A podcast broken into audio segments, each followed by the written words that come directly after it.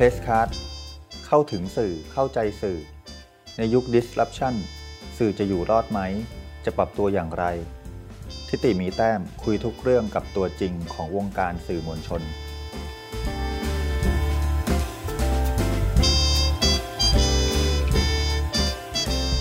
สวัสดีครับคุณผู้ฟัง ผมทิติมีแต้ม เรากำลังอยู่กับคุณผู้ฟังในรายการ p e s t c a t คุยทุกเรื่องกับตัวจริงสื่อมวลชน วันนี้ผมอยู่กับ คุณกนิกากิติเวชกุลนะครับ เป็นสื่อมวลชน เป็นคนทำงาน ความรู้ที่ผมสนใจมานานแล้วครับ แล้วก็อยากจะคุยกับพี่กามานานแล้ว พี่กาไม่ใช่แค่ทำงานสื่อรายวันแบบที่เราคุ้นเคยกันดีในรายการเช้าทันโลก ที่ช่อง 96.5 FM นะครับ ที่ที่เราคุ้นเคยกันดี คนที่ขับรถรถติดติดอยู่บนถนนตอนเช้าก็ได้ฟัง ความรู้เรื่องโลก จากเสียงนุ่มๆของพี่กา แต่ว่าบทบาทอื่นๆที่เราอาจจะไม่ค่อยรู้นักที่พี่กาก็ทำพร้อมๆ กันไปด้วยก็คือ เรื่องเกี่ยวกับผู้บริโภค เรื่องหลักประกันสุขภาพ เรื่องสิทธิต่างๆ ไม่ว่าจะเป็นเรื่องอการใช้ชีวิตประจำวันที่มันขึ้นอยู่กับการเกี่ยวข้องกับความสัมพันธ์ระหว่างประเทศ การค้าอะไรต่างๆ นานาที่มันมีผลต่อประชาชนโดยตรงพี่กาก็มีส่วน ร่วมในในการให้ความรู้หรือการดีเบตหรือการตั้งคำถามกับผู้มีอำนาจหรือภาครัฐนะครับ วันนี้ผมอยู่กับพี่กาแล้วดีใจมากที่จะได้ถามพี่กาในประสบการณ์ทำงานเกี่ยวกับเรื่องสื่อ แล้วก็ชวนพี่กามองโลกปัจจุบันด้วยโดยเฉพาะสังคมไทยสังคมของสื่อว่ามันเปลี่ยนแปลงไปยังไง มันเติบโตยังไง หรือมัน เดินถอยหลังไปยังไงบ้างก็อาจจะให้พี่กาช่วยสะท้อนมุมมอง สวัสดีครับพี่กาครับ ได้ค่ะ สวัสดีค่ะ แล้วก็สวัสดีคุณผู้ฟังเพจแคสทางบ้านด้วยนะคะค่ะ ครับพี่กาครับผมอยากเริ่มกับพี่กาอย่างนี้ว่าพี่กาเนี่ยเริ่มต้นทำงานสื่อสารมวลชน ครั้งแรกที่สำนักข่าว INN ใช่ไหมครับใช่ค่ะนานมากแล้วนะ ตั้งแต่หลังพฤษภาธมิน ตอนนั้นหลังพฤษภาธมินพี่ก็ไปเป็นเด็กฝึกงานของสำนักข่าว INN ก่อนนั้นเนี่ยตอนเรียนอยู่ที่สมัยก่อนที่มหาวิทยาลัยหอการค้าไทย มันเป็นคณะมนุษยศาสตร์ เอกภาษาไทยเพื่อการสื่อสารวิทยุโทรทัศน์ ยังไม่มีคณะนิเทศนะคะ ก็ตอนนั้นเนี่ย อยากจะไปทำละคร จริง ๆ ไม่ได้อยากทำข่าว อยากทำละคร แต่เพราะว่าบรรยากาศบ้านเมืองช่วงพฤษภา ช่วงหลังรัฐประหารปีรสชเนาะก็ทำให้เราสนใจอ่านข่าวมากขึ้น ฟังข่าวมากขึ้นอะไรอย่างเงี้ยแล้วเราก็รู้สึกว่า เออเราสนใจข่าวมากเลย ฉะนั้นเนี่ยตอนช่วงฝึกงานเนี่ยก็เลยตัดสินใจที่จะไปฝึกงานข่าวที่สำนักข่าว NN ตอนนั้นอยู่ในรั้วของสำนักงานทรัพย์สินส่วนพระมหากษัตริย์นะ ก็ช่วงนั้นก็บกก็อย่างพี่อัธกิจแสวงสุขใบตองแห้งนี่แหละ หรือว่าพี่อายุนะคะที่เขียนอยู่ในดีวันโอวันด้วย พวกเนี้ยก็เนี่ยหล่อหลอมานะคะก็สอนวิธีการทำงาน พอหลังจากฝึกงานจบก็ ก็เป็นนักข่าวที่นั่นเลย เป็นอยู่สี่ปีอะกว่าที่จะออกไปเรียนต่อค่ะสี่ปีนั้น ความเป็นสื่อมวลชนแล้วก็สถานการณ์ตอนนั้นมันมันเพาะบ่มพี่กายยังไงบ้างครับ ตอนนั้นพี่กายเจอกับอะไรบ้างความยากความท้าทายในยุค สื่อมวลชนของวิชาชีพครั้งแรกช่วงนั้นเนี่ยต้องบอกว่าคือสมัยก่อนเนี่ยหลังพฤษภาธมินเนี่ยมันประชาธิปไตยมันก็เบ่งบานเนาะแล้วก็มีรัฐบาลที่มาจากการเลือกตั้ง ถึงว่าจะเรียกว่ารัฐบาลเทพมารอะไรก็ตามเนี่ยนะคะแต่ว่าช่วงนั้นเนี่ยมันก็เปิดโอกาสให้นักข่าวได้ทำอะไรเยอะมากนะคะจริงอยู่ว่าบางช่วงเนี่ยนักข่าวก็จะทำตัวเป็นเขาเรียกว่าสัมภาษณ์ข่าวปิงปองที่ติรู้จักไหมข่าวปิงปอง สัมภาษณ์ตรงนี้แล้วก็ท่านค้าคนนั้นเขาว่าท่านแบบนี้อะไรเงี้ยเพราะมันเป็นพักการเมืองหลายพักใช่ไหมคะปล่อยภาระให้แหล่งข่าวโต้กันไปโต้กันไปใช่อันนั้นไม่ค่อยเป็นสาระ แต่สิ่งที่น่าสนใจก็คือว่าช่วงนั้นเนี่ยเนื่องจากว่าสำนักข่าวต่างๆเนี่ยก็จะรุ่งเรืองเฟื่องฟูมาก ฉะนั้นเนี่ยก็จะมีโต๊ะที่เขาเปิดโอกาสให้เขาทำข่าว exclusive เยอะมากนะถ้าสำนักข่าวเด่นๆอย่างสำนักข่าวของผู้จัดการอย่างเงี้ยโอ้โต๊ะ exclusive เขาใหญ่มาก หรือว่าที่เรารู้จักก็ตอนนั้นก็ได้เขียนให้ด้วยก็คือนิตยสารอาทิตย์ข่าวพิเศษอย่างเงี้ยหรือว่ามติชนเนี่ยก็มีทีมที่แบบเจาะเรื่องทุจริตคอร์รัปชันใหญ่ๆนะคือเรียกว่าโอของกรุงเทพธุรกิจตอนนั้นเนี่ยเนชั่นหรือบางกอกโพสเนี่ยคือใหญ่โตมาก แล้วก็สำนักข่าววิทยุเองเนี่ยก็แข่งกันไม่เฉพาะแค่เรื่องความเร็ว แต่แข่งเฉพาะแข่งกันด้วยเรื่องความลึกด้วย สมัยก่อนมันก็จะมีเอ่อ INN มีแปซิฟิกเนชั่นนะคะ คิดดูแล้วกันว่าวิทยุ BBC ภาคภาษาไทยเออ BBC ภาคภาษาไทยมี แต่ว่าแต่ว่าคือเรารู้สึกว่าไอ้ข่าวหัวชั่วโมงเนี่ยใช่ไหมมันก็จะมีสำนักข่าวไทยอีกเจ้าหนึ่ง แล้วก็กรมประชาสัมพันธ์ก็ไม่ค่อยเท่าไหร่ เราก็จะแข่งกัน คือ นอกจากชนะเรื่องเวลาแล้ว เราต้องชนะเรื่องความลึกด้วยไอ้คำพูดประเภทว่าเดี๋ยวไปรอพบกันบนแผงเนี่ยคือพวกหนังสือพิมพ์เขาจะพูดอย่างนี้ใช่ไหมเราก็บอกเดี๋ยวรอพบกันหัวชั่วโมง อะไรแบบนี้คือมันก็ทำให้การทำข่าวตรวจสอบ ความลึกของเรื่องต่างๆ เนี่ยมันยังมีอยู่ แล้วก็เปิดโอกาสให้ทำหลาย ๆ เรื่องได้ลึกมากขึ้น ซึ่งตรงนั้นเนี่ยน่าสนใจถึงแม้ว่าพี่จะเป็นนักข่าววิทยุ ซึ่งโดยพื้นฐานนักข่าววิทยุจะเขียนไม่เก่ง แต่ว่าสมัยก่อนตอนสำนักข่าว INN ช่วงที่รุ่งๆเนี่ยเขาก็จะมีช่วงช่วงเรียกว่าตอนสามทุ่มจะมีเป็นโฟกัส ก็การเมืองโฟกัสเนี่ยก็เราก็ต้องเขียนเรื่องว่าเหมือนกับสรุปเรื่องอะ่ะแล้วก็ตอนช่วงเบรกทุ่มหนึ่งเนี่ยเราก็จะมีเรื่องคล้ายๆว่า สมมุติว่าเกตอะไรเรื่องหนึ่งเนี่ยเราต้องไปดูว่าที่มาที่ไปของเรื่องนี้หนึ่งก้อนคืออะไร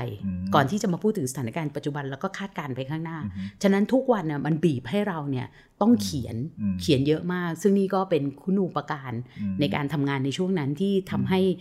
นักข่าววิทยุคนหนึ่งเนี่ยมีทักษะในด้านการเขียนด้วย แล้วก็ทำให้เราเนี่ยคุยข้อมูลมากขึ้น เพราะว่าบรรยากาศในการแข่งขันด้านข้อมูลเนี่ยมันทำให้เราเนี่ยรู้สึกเติบโตในตรงนั้นมากอะค่ะถ้าอย่างที่พี่กาบอกถ้าใช้สำนวนภาษาของคุณสนธิริมท่องกุลก็คือประมาณว่านักข่าวต้องมองให้เห็นป่าทั้งป่า ใช่ใช่ในการที่จะพูดถึงนกตัวหนึ่งอะไรประมาณนี้ใช่ไหมใช่ไอ้วิธีคิดแบบนี้มันมัน มันสะสมกันมายังไงครับทำไมมันถึงต้องเข้มข้นอะไรขนาดนั้นก็มันมันเป็นการสอนอะสอนแบบจากรุ่นสู่รุ่น แล้วเราก็เห็นคนอื่นทำงานแบบนี้ เราเห็นพี่ๆทำงานแบบนี้อะไรอย่างเงี้ย แล้วเราก็ต้องไปตามอ่านข้อมูลอะไรอย่างเงี้ย คิดดูว่าสมัยก่อนเนี่ย เวลาที่มีเปเปอร์ หรือว่าสรุปมาของแต่ละปีของแต่ละหน่วยงานเนี่ยเฮ้ย ไปรอกันเลยนะ เพื่อที่จะดึงว่าใครแต่ละประเด็นเนี่ยจะเอาประเด็นเด่นๆออกมา อย่างรายงานสตงประจำปีอะไรแบบเนี้ยนะคะบางคนก็จะลืมไม่รู้ว่าเอ๊ะมันจะออกช่วงไหนอะไรอย่างเงี้ยหรือว่าวาระคอรมอวาระคอรมอเนี่ยเราผ่านช่วงระยะเวลาของเผด็จการมานานใช่ไหมวาระคอรมอนี่แทบไม่เห็นแต่สมัยก่อนเนี่ยวาระคอรมอเนี่ยเป็นเรื่องที่นักข่าวประจำทำเนียบต้องได้ก่อน ก่อนที่จะมีการประชุม ใช่ เพื่อที่บอกว่าวันนี้จะมีเรื่องอะไรแล้วในเรื่องเหล่านั้นมีเรื่องอะไรที่ต้องเฝ้าระวังเป็นพิเศษบ้าง มีข้อมูลจากหน่วยงานเนี่ยครบถ้วนหรือไม่ ซึ่งแบบนี้ เราต้องแบบ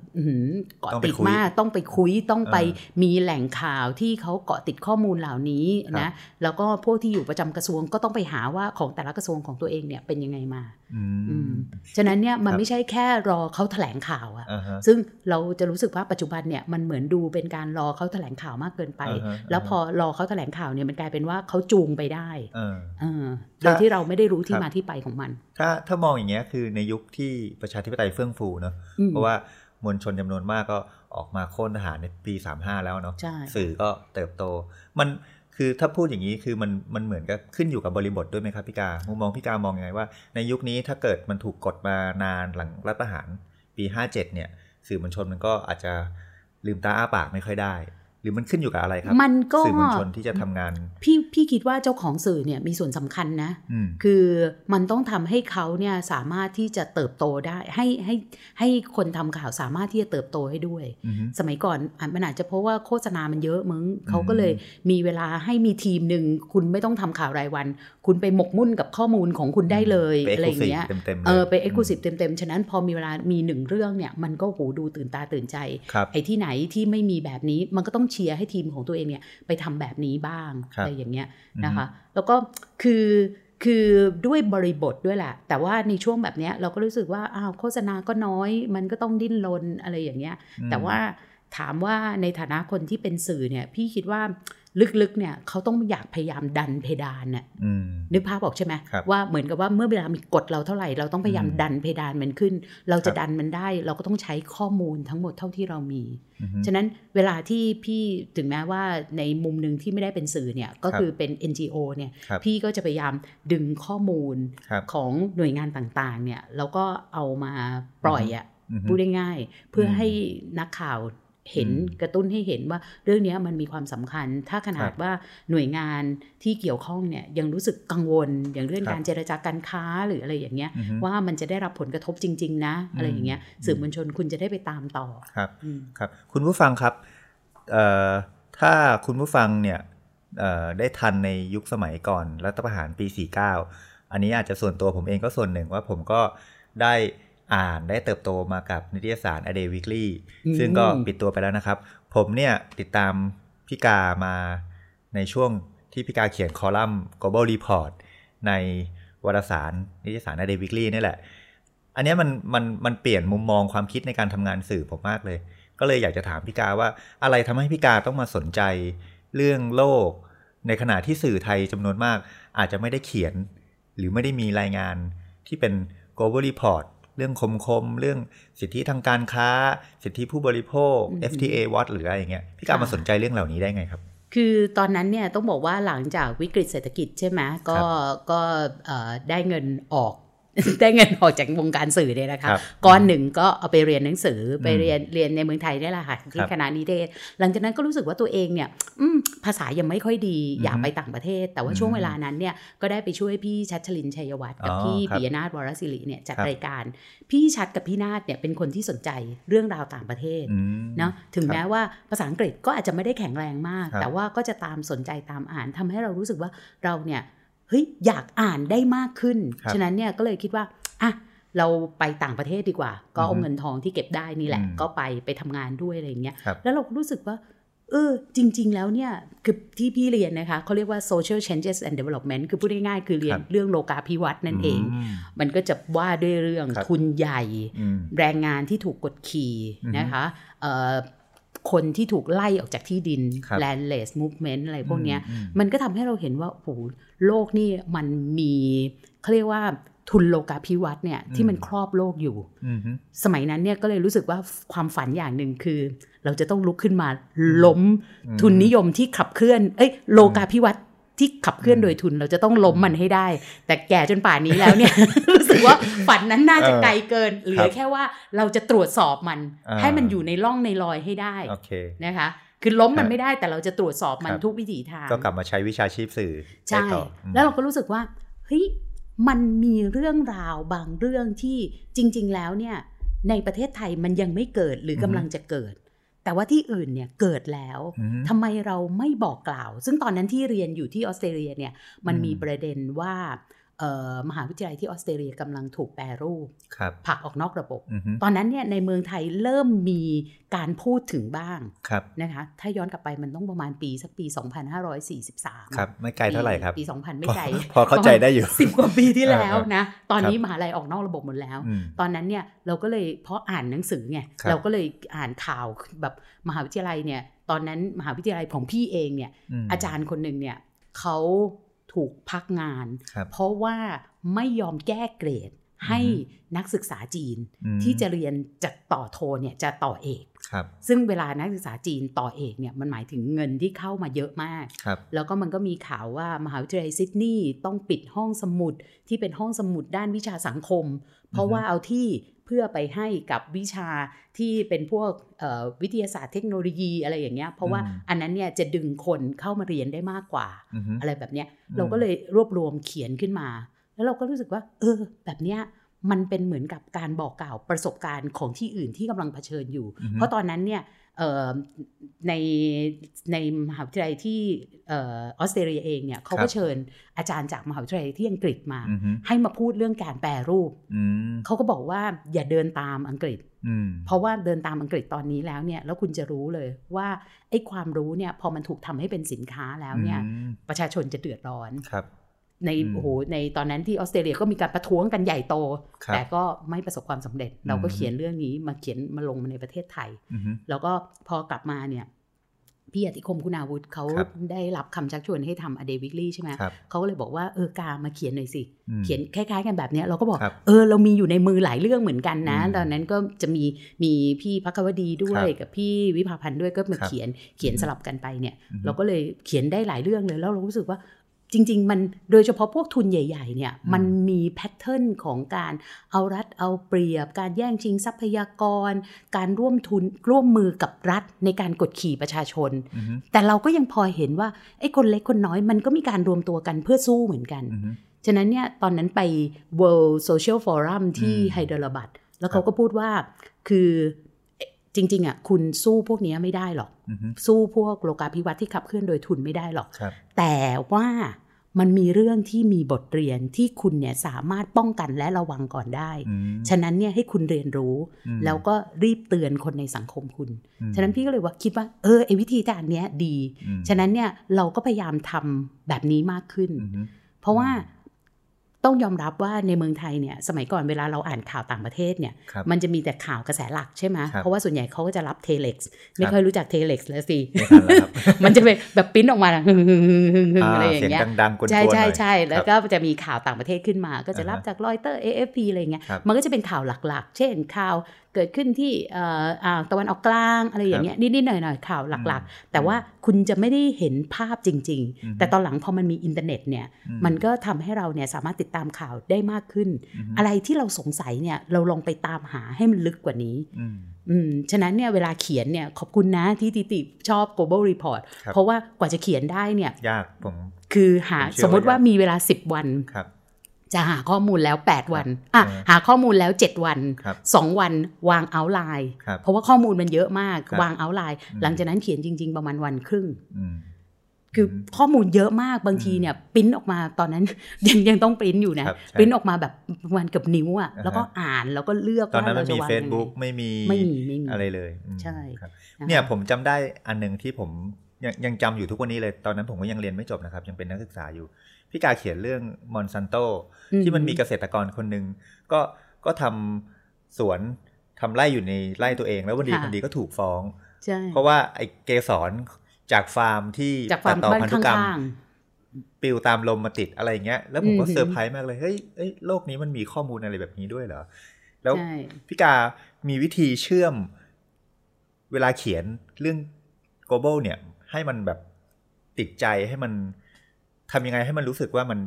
คือพี่ใกล้ตัวคน พยายามพยายามเอาเรื่องใกล้ตัวนี่แหละ เพราะว่าตอนนั้นเนี่ยมันมีประเด็นเรื่องที่ว่าประเทศไทยเนี่ยมีมีกรมวิชาการเกษตรนั่นแหละ เขาก็ทดลองปลูกมะละกอ GMO ทีนี้เนี่ยตามมติครมเนี่ยมันห้ามปลูกในระดับไร่นา แต่เขาเนี่ยก็ไปแอบปลูกกับพูดง่ายๆเถอะที่ขอนแก่น นะคะแล้วก็มันก็ปลิวออกไปพอปลิวออกไปเนี่ย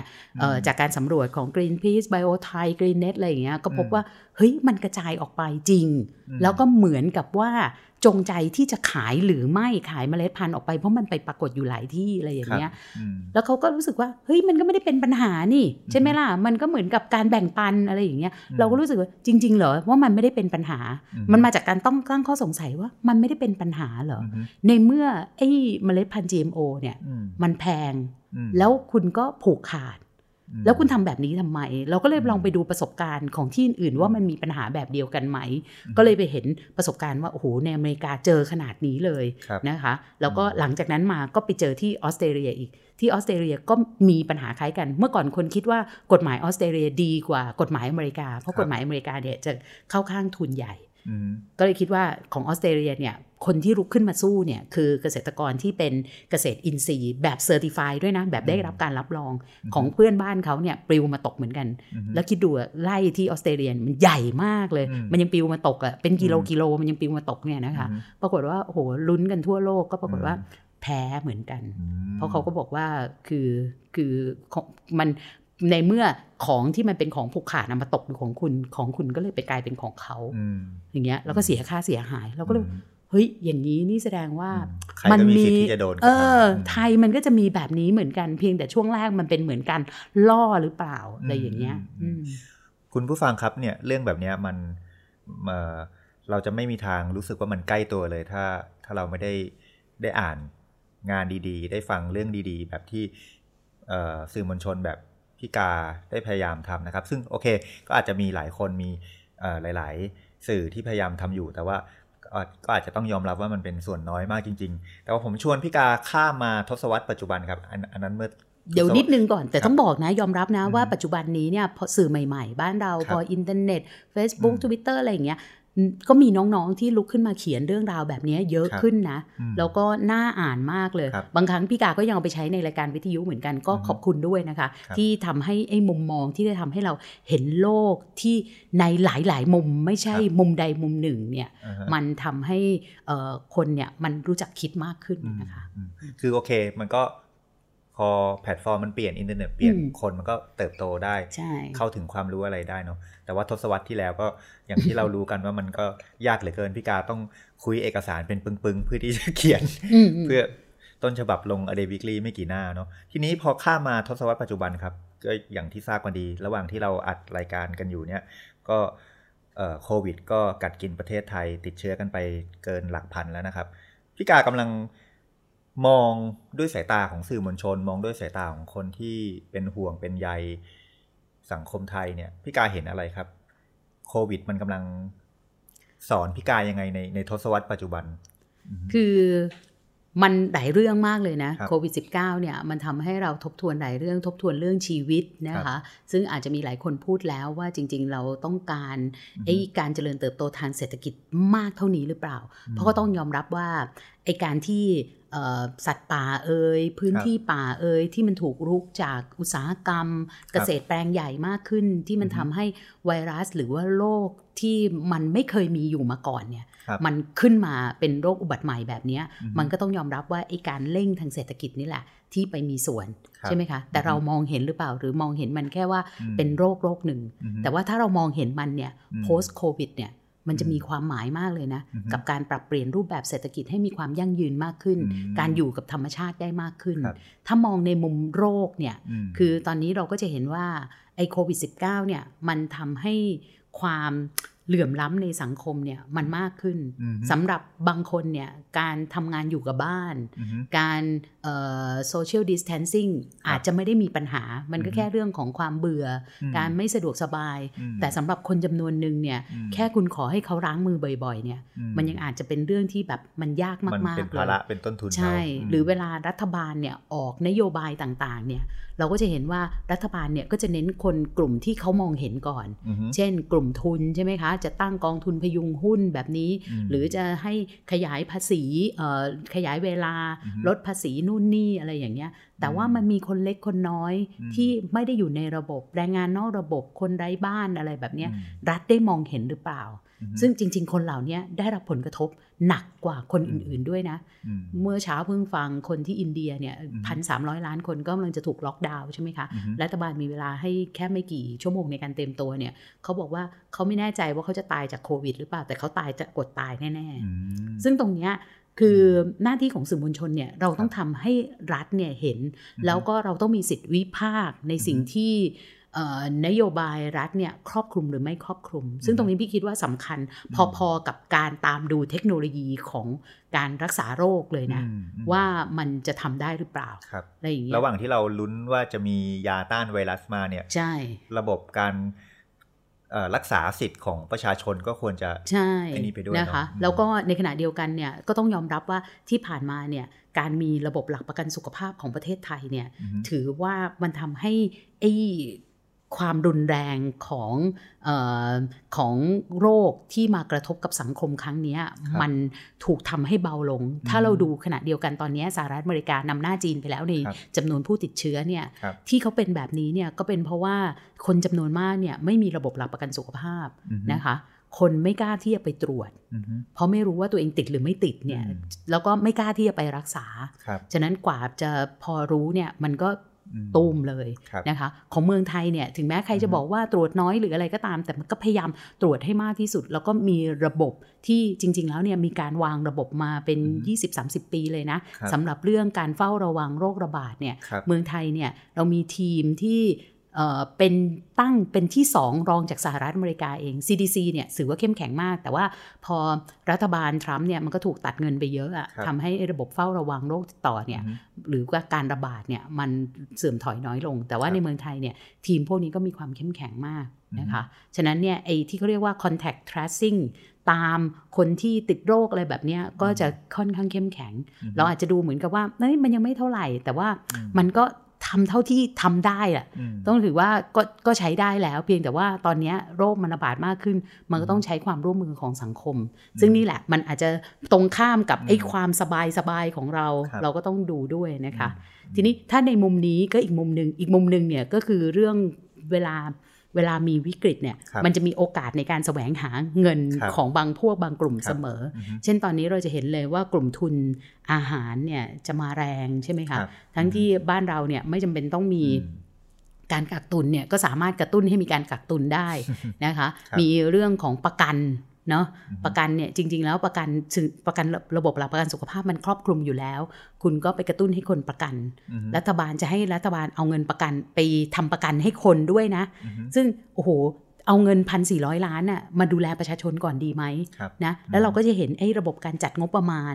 นะคะ ซึ่งตรงนี้มันต้องถูกวิพากษ์ทั้งหมดเลย ว่าไอ้ระบบการจัดงบประมาณ parity ของมันที่ไปทุ่มให้กับงบความมั่นคงมาก แต่พอมีเรื่องกระทบความมั่นคงในเชิงสังคมเนี่ยคุณไม่สามารถที่จะมี flexible หรือความยืดหยุ่นในการดึงงบประมาณเหล่านั้นมาได้เลยอะ่ะซึ่งในต่างประเทศเนี่ยก็ทำกันหมดแล้วไอ้แบบนี้วิธีการที่พี่ทำมาตลอดก็คือว่าการดูว่า ประเทศคุณทำอะไร ประเทศอื่นเขาทำอะไร อย่างเงี้ย อันเนี้ยมันจะเป็นการกระตุ้นในอีกทางหนึ่งว่า เออ คุณไม่เห็นเนอะว่าต่างประเทศเขาทำอะไร ใช่ไหมคะ หรือแม้แต่ตอนนี้เรากำลังล่าผีใหญ่ใช่ไหมที่อื่นเนี่ยบางช่วงแรกบอกโอ้ผีน้อยจะเป็นปัญหาจริง ๆ ไม่ใช่บ้านเมืองเราเนี่ย ผีใหญ่ผีไฮโซทั้งนั้นที่เป็นปัญหา super spreader แบบในสนามมวยอะไรแบบนี้นะคะ ที่ผ่านมาไม่ได้มีการ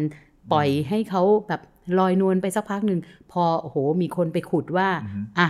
ในเกาหลีใต้เนี่ยเขาไปตามล่าไอ้ลัทธิชินซอนจินี่ฟ้องค่าเสียหายเลย เดี๋ยวฟ้องเอาผิดด้วยนะ ก็ตั้งตั้งคำถามอ้าวในเมืองไทย มีทำหนังสือไปแล้วให้หยุดก็ไม่หยุดอะไรแบบนี้เราควรต้องใช้พวกนี้ในการกระตุ้นเพื่อให้เกิดการพัฒนามากขึ้นนะคะแล้วก็อีกมุมหนึ่งที่พี่คิดว่าตอนนี้กำลังทำอยู่ก็คือเรื่องของยารักษาโรค เพราะว่ายาเนี่ย มันมีหลายตัวเป็นทั้งยาเก่าแล้วก็ยาใหม่ ยาเก่าเนี่ยตอนนี้ทั่วโลกเขากำลังเคลื่อนไหวนะ ว่าให้มีการทำ CL หรือว่ามาตรการบังคับใช้สิทธิ์ ตอนนี้หลายประเทศแล้วออกกฎหมายแล้วนะคะ ว่าถ้าถึงข่าวจำเป็นจริงๆเนี่ยเขาจะใช้แน่นอน แคนาดา ชิลี เยอรมนี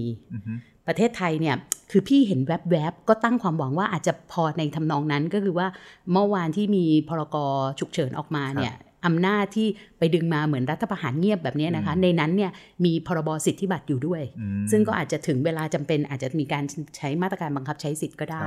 นะคะ เพราะว่าพอเราดูเนี้ยพอไปดูในสหรัฐอเมริกาเนี่ยไอยาที่ทรัมป์บอกโอ้โหเจ๋งมากเลยเนี่ยกำลังจะเป็นโอกาสในการรักษาเนี่ยอยู่ๆมีการแอบเอาไปให้เวลาผูกขาดเพิ่มอีก 7 ปี ทั้งๆที่จริงๆ เฮ้ย เขาบอกว่าไอยาที่จะอยู่หมวดนี้ได้มันต้องคนใช้น้อยมากคือประมาณสองแสนสองแสนคนเท่านั้นในอเมริกาไม่ใช่ยาที่ใช้ช่วงวิกฤตเออ แต่ว่าพอคุณไปทำอย่างเงี้ยมันทำให้บริษัทยาได้การผูกขาดเพิ่มไปอีกอะไรอย่างเงี้ยโอ้โห พวก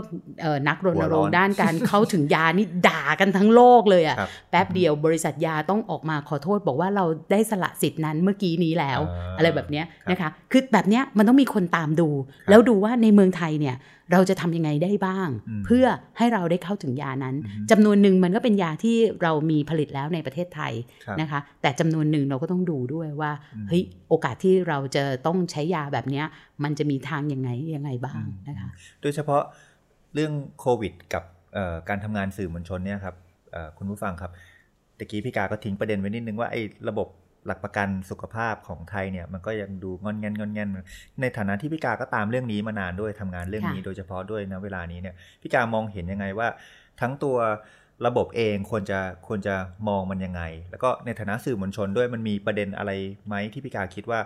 ควรจะพูดถึงไปพร้อม ๆ กันกับการรายงานตัวเลขผู้ติดเชื้อเพิ่มขึ้นเท่าไหร่ใครตายไปกี่คนติดเชื้อที่ไหนบ้าง อันนี้มันเป็นเรื่องที่ที่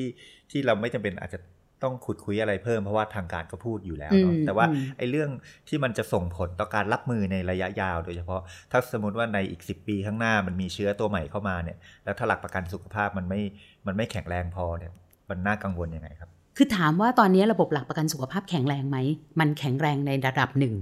มันไม่ได้ถึงกับงอนแม่นมาก แต่ว่าเราจะเห็นเลยว่า ระบบสุขภาพเนี่ยมันพึ่งพิงระบบราชการอยู่เยอะ โดยเฉพาะในกรุงเทพมหานครเนี่ยคนกรุงเทพเนี่ยอย่างพวกเราเนี่ยนะเป็นแค่ชนชั้นสองในระบบสุขภาพ เพราะว่า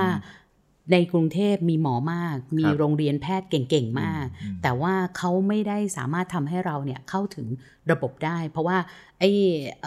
โรงพยาบาลระดับที่เขาเรียกว่า primary health care หรือว่าปฐมภูมิเนี่ยมันน้อยมาก แล้วก็มีโรงพยาบาลเอกชนอยู่เยอะ แล้วโรงพยาบาลเอกชนเนี่ยก็เข้ามามีส่วนร่วมในการรับผิดชอบประชาชนน้อย เราเห็นได้ช่วงแรกๆเนาะตรวจโควิดเนี่ยคือค่าตรวจคุณก็ขูดแพงๆพอตรวจเสร็จเอาไม่รักษาโยนมาให้โรงพยาบาลรัฐอย่างเงี้ยจะเอาแต่ค่าตรวจอย่างเดียว พอถูกด่ามากขึ้นตอนนี้ก็เริ่มรักษาแล้ว แต่ว่าก็ต่อเมื่อรัฐเนี่ยไปรับปากว่าจะจ่าย แต่ว่าก็จะมีการแบบมาชาร์จแพงๆอะไรอย่างเงี้ยนะคะ ซึ่งมันก็ไม่ถูกมันก็ควรมีราคากลางของมันนั่นแหละนะคะ ทีนี้เนี่ยอันนี้เป็นส่วนหนึ่งที่คิดว่าสื่อมวลชนควรต้องเริ่มตั้งคำถามกับการมีอยู่ของโรงพยาบาลเอกชน แต่ไม่ทำหน้าที่ดูแลสังคม อันนี้ต้องตั้งคำถามเยอะมาก รวมทั้งเรื่องราคา นะคะ เพราะว่าเราก็รู้ว่าไอ้อย่างโควิด -19 เนี่ยช่วงคือคนร้อยคน 80 คนจะไม่เป็นอะไร 15 คนอาจจะต้องเข้าโรงพยาบาล รักษาแบบ my case คือนิดนิดหน่อยหน่อยไม่ได้หนักมาก แต่ก็ต้องอยู่ในโรงพยาบาลรักษาตามอาการ แต่จะมีสัก 5 3-5คนที่ต้องอยู่ในห้อง negative pressure ใช่ไหมคะ หรือว่าใช้เครื่องช่วยหายใจ ซึ่งไอ้ลักษณะของการใช้เครื่องช่วยหายใจเนี่ยมันมีมันมีเปอร์เซ็นต์ของการลากอยู่ นึกภาพออกไหมถ้าสมมุติว่าแพทย์ในโรงพยาบาลเอกชนที่เป็นเชิงพาณิชย์มาก ๆ เนี่ย แล้วคุณลากเท่าที่จะลากได้เนี่ยใช่ปะคือโอเคแหละ ในแง่หนึ่งคุณอาจจะพูดว่ามันเป็นการดูแลชีวิตคนไข้ แต่อีกแง่หนึ่งเนี่ย คุณกำลังผลาญน่ะงบประมาณแผ่นดินหรือไม่ อันเนี้ยมันต้องมีระบบเข้าไปช่วยตรวจสอบ สื่อมวลชนต้องเริ่มดูตรงนี้นะคะ รวมทั้งเรื่องของการให้ยาต่างๆ เนอะยาราคาเป็นยังไง การเข้าถึงการรักษาเป็นยังไงนะคะ แล้วก็ในโรงพยาบาลต่างจังหวัดเนี่ยเราก็ต้องช่วยเขาดูแลว่างบประมาณมันไปถึงหรือเปล่าตรงนี้มันก็จะมาตั้งคำถามถึงเรื่องงบประมาณใช่ไหมว่างบประมาณด้านความมั่นคง เอ๊ตอนเนี้ย ไอ้ความมั่นคงด้านสังคมเนี่ยมันกระทบมากเอาไอ้ความมั่นคงในเชิงอาวุธเนี่ยมาใช้ก่อนได้ไหม แบบนี้มันต้องมีการตั้งคำถาม หรือการใช้งบกลาง การใช้งบกลางนี่ตอนนี้คนถามกันเยอะนะ เพราะว่างบกลางเนี่ยไม่ใช่น้อย แต่ว่าอยู่ๆมาบอกว่างบกลางถูกใช้ไปตั้งเยอะแล้ว อะไรอย่างเงี้ยมันก็ต้องถูกตั้งคำถามนี่ล่าสุดดูเหมือน รัฐมนตรีและรองนายกพยายามจะถามหา IMF แล้วซึ่งมันไม่ใช่ไง คือประเทศมันไม่ใช่ประเทศไม่มีเงินไง มันมีนะคะ มีแต่ว่ามันถูกได้ถูกการจัดลำดับความสำคัญเหล่านี้หรือเปล่านะคะ แล้วก็ในอีกมุมหนึ่งเนี่ยที่สื่อมวลชนอาจจะให้ความสนใจน้อยเนี่ย คือในต่างประเทศตอนนี้เนี่ยจีนกับอินเดียซึ่งเป็นผู้ผลิตยารายใหญ่เนี่ย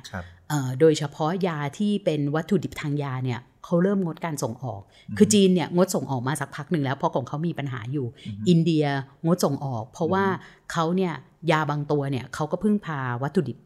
จากจีน ทีนี้มันต้องตั้งคำถามถึงอ้าวแล้วอย่างนี้ในประเทศไทย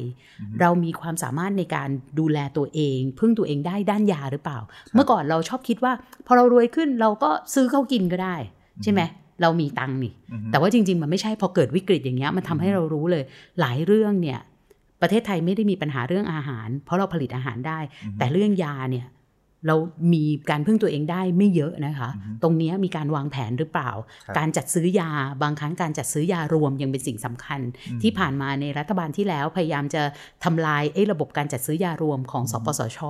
เนาะแต่ก็ดีพยายามยันไว้ได้ เหลือนิดนิดหน่อยหน่อย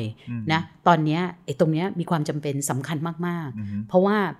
หนึ่ง โรงพยาบาลเออบริษัทยาเนี่ยเขาต้องการความมั่นใจในการสั่งซื้อ คือถ้าคุณจะสั่งซื้อแค่ 3 เดือนแล้วให้เขาตุนของมาผลิตเนี่ยไม่ได้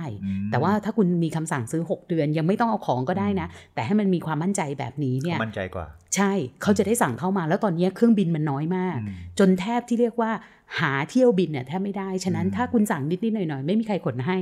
หรือว่าจะไปขอฝากคาโก้อะไรอย่างเงี้ยเป็นไปไม่ได้ ฉะนั้นพวกนี้มันต้องคิดหมดเลย หรือว่าการจัดส่งยาอย่างที่บอกว่าเอาแค่ยารักษาโควิดก่อนนะ ยารักษาโควิด มันจะมีแบบยาที่รักษากับยาที่พยุง เพราะว่ามันต้องรักษาตามอาการใช่ไหมคะไอ้พวกเนี้ยมันไม่ได้มีทุกที่ยาพยุงอาการอาจจะมี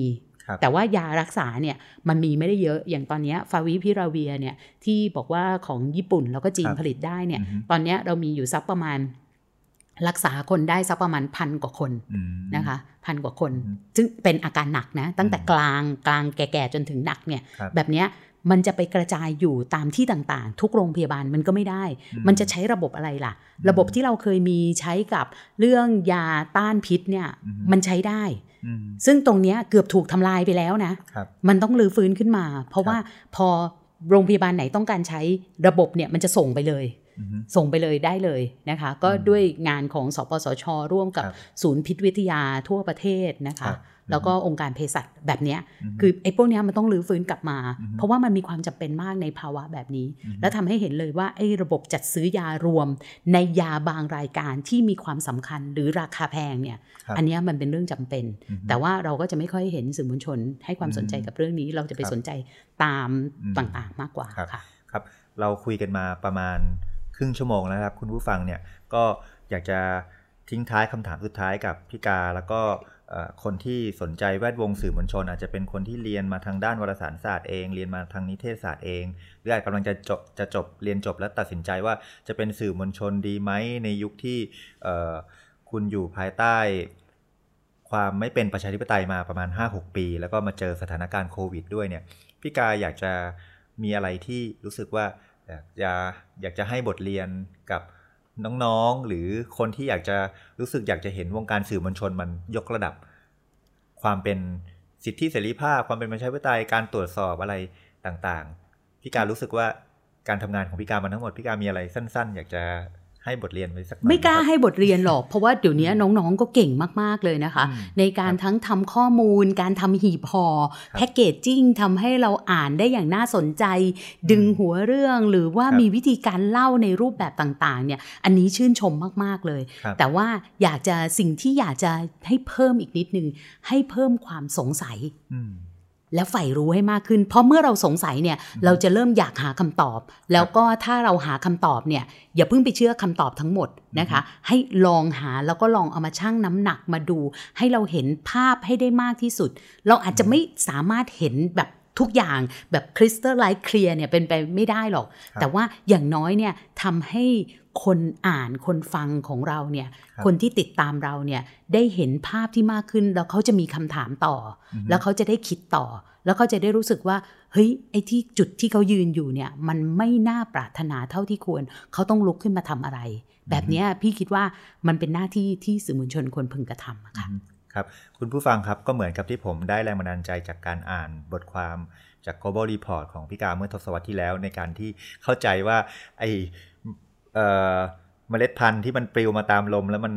ทำให้เกษตรกรถูกฟ้องเนี่ยมันเป็นเรื่องใกล้ตัวแล้วมาก ก็วันนี้คุณผู้ฟังก็ขอให้รับมือกับโควิดได้นะครับ แล้วก็ผมกับพี่กาก็ขอลาไปก่อน สวัสดีพี่กาครับ ค่ะ สวัสดีค่ะ